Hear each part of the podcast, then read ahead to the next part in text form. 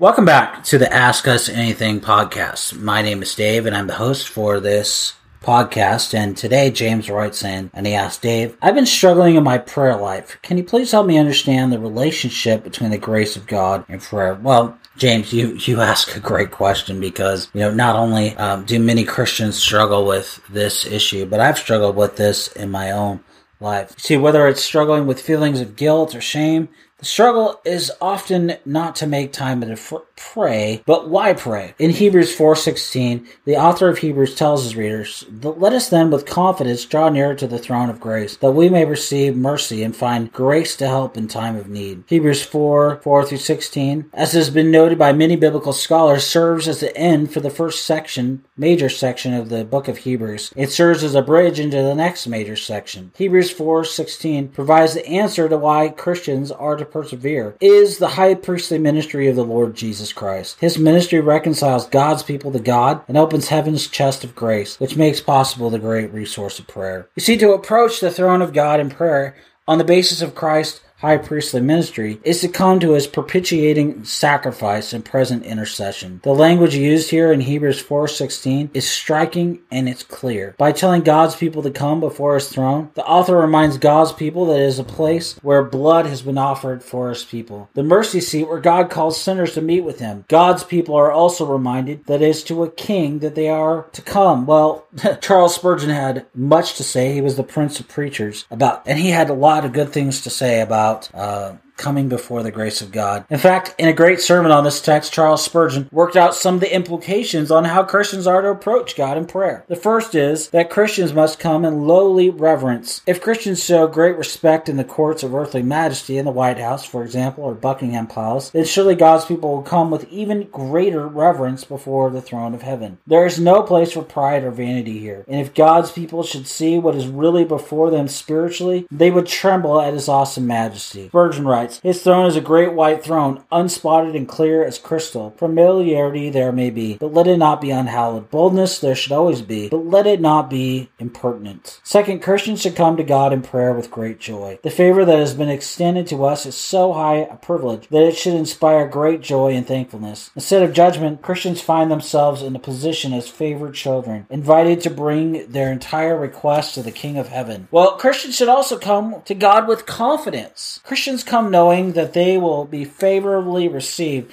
knowing that they can speak freely, and knowing that this is a throne of grace. This is only possible because of the high priest, the Lord Jesus Christ, who has gone ahead and secured access for his people by his grace. Well, let's talk about what it means to be summoned before the throne. Well, we know already, we've talked about how many Christians struggle to come before the Lord in prayer. And we know that many Christians struggle with prayer, and perhaps that's true. They tremble as if the light from God's throne exposed to them in naked shame, when in fact it reveals the radiant robes that have been draped around them, the righteousness of Christ given to all who trust in Him. The key to prayer, to praying often, to praying openly, to praying boldly and freely, with gladness of heart, is to know that one is clothed in the righteousness of Jesus Christ, invited to his own saving ministry, purchased by his precious blood, and anticipated by his sympathetic intercession. This is the secret to a lively and a happy prayer life. It is to the throne of God which people come. It is to his throne of grace. This means that when God's people come, their sins are covered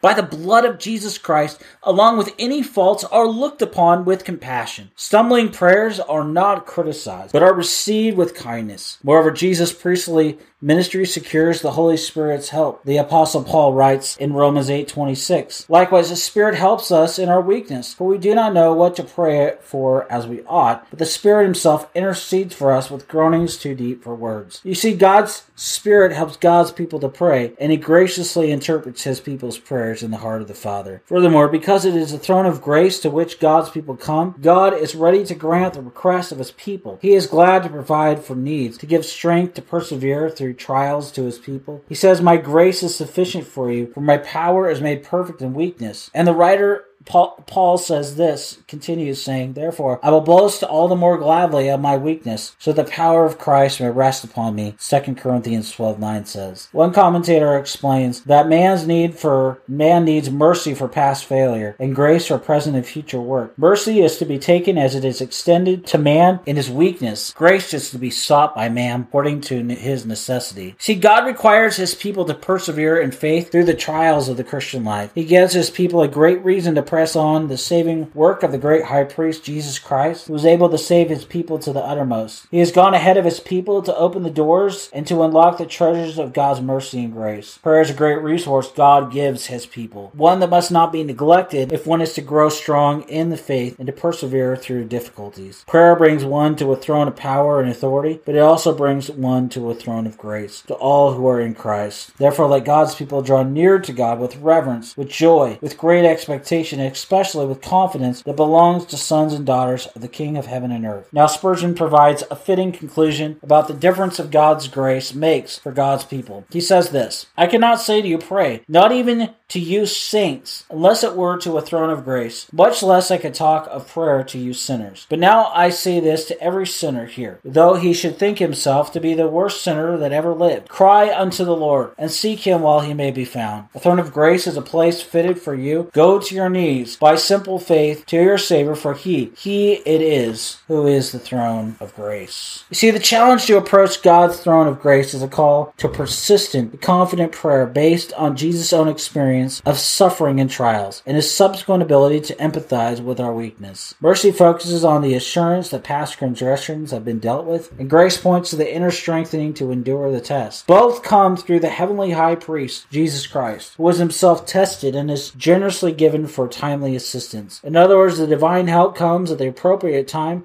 not least when believers pass through periods of testing. Since God is the one who gives the help, we may be assured that he is aware of the right time time when this help is needed. See, this is this is why we have such a great help in time of need. Jesus Christ has provided the way to access before him. He is our high priest, and he summons us to come before his throne. It's there that our guilt in Christ alone is is met with superior satisfaction in Christ. See, what God offers and what he says in Romans 8 1 is true of every Christian. They are in Christ. Paul says this There is therefore now no condemnation for those those who are in Christ Jesus. If you believed on the name of the Lord Jesus Christ, you are my brother or my sister in Christ. That means that you have access to this throne before God. You can come freely and boldly 24 7, anytime. This should motivate us to prayer. This should motivate us not just to talking to God about our petitions, our burdens, our concerns, but to also cast our burdens, as Peter says, to God in Christ. See, God knows. God God sees and God loves because of all that Christ has done. It wasn't because you and I were so deserving or so worthy that, that Christ came. It was because we were so needy. It was because we were so desperate. And this is exactly what God does. He comes to the desperate. He comes to the undeserving. And he says, here's my grace. Here's more grace. Here's grace upon grace. That's you and I. Even as Christians, we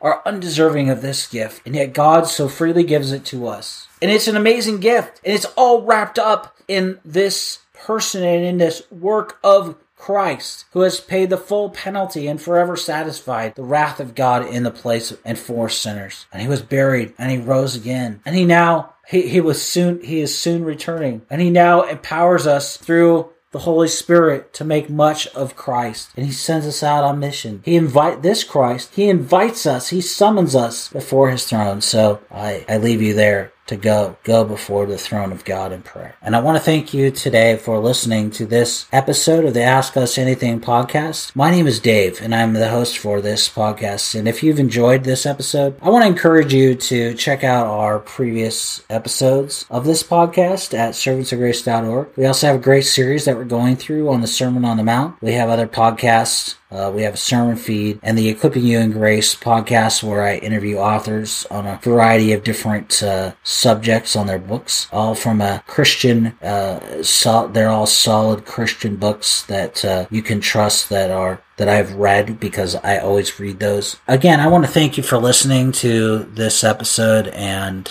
until next time, may the Lord richly bless you and keep you.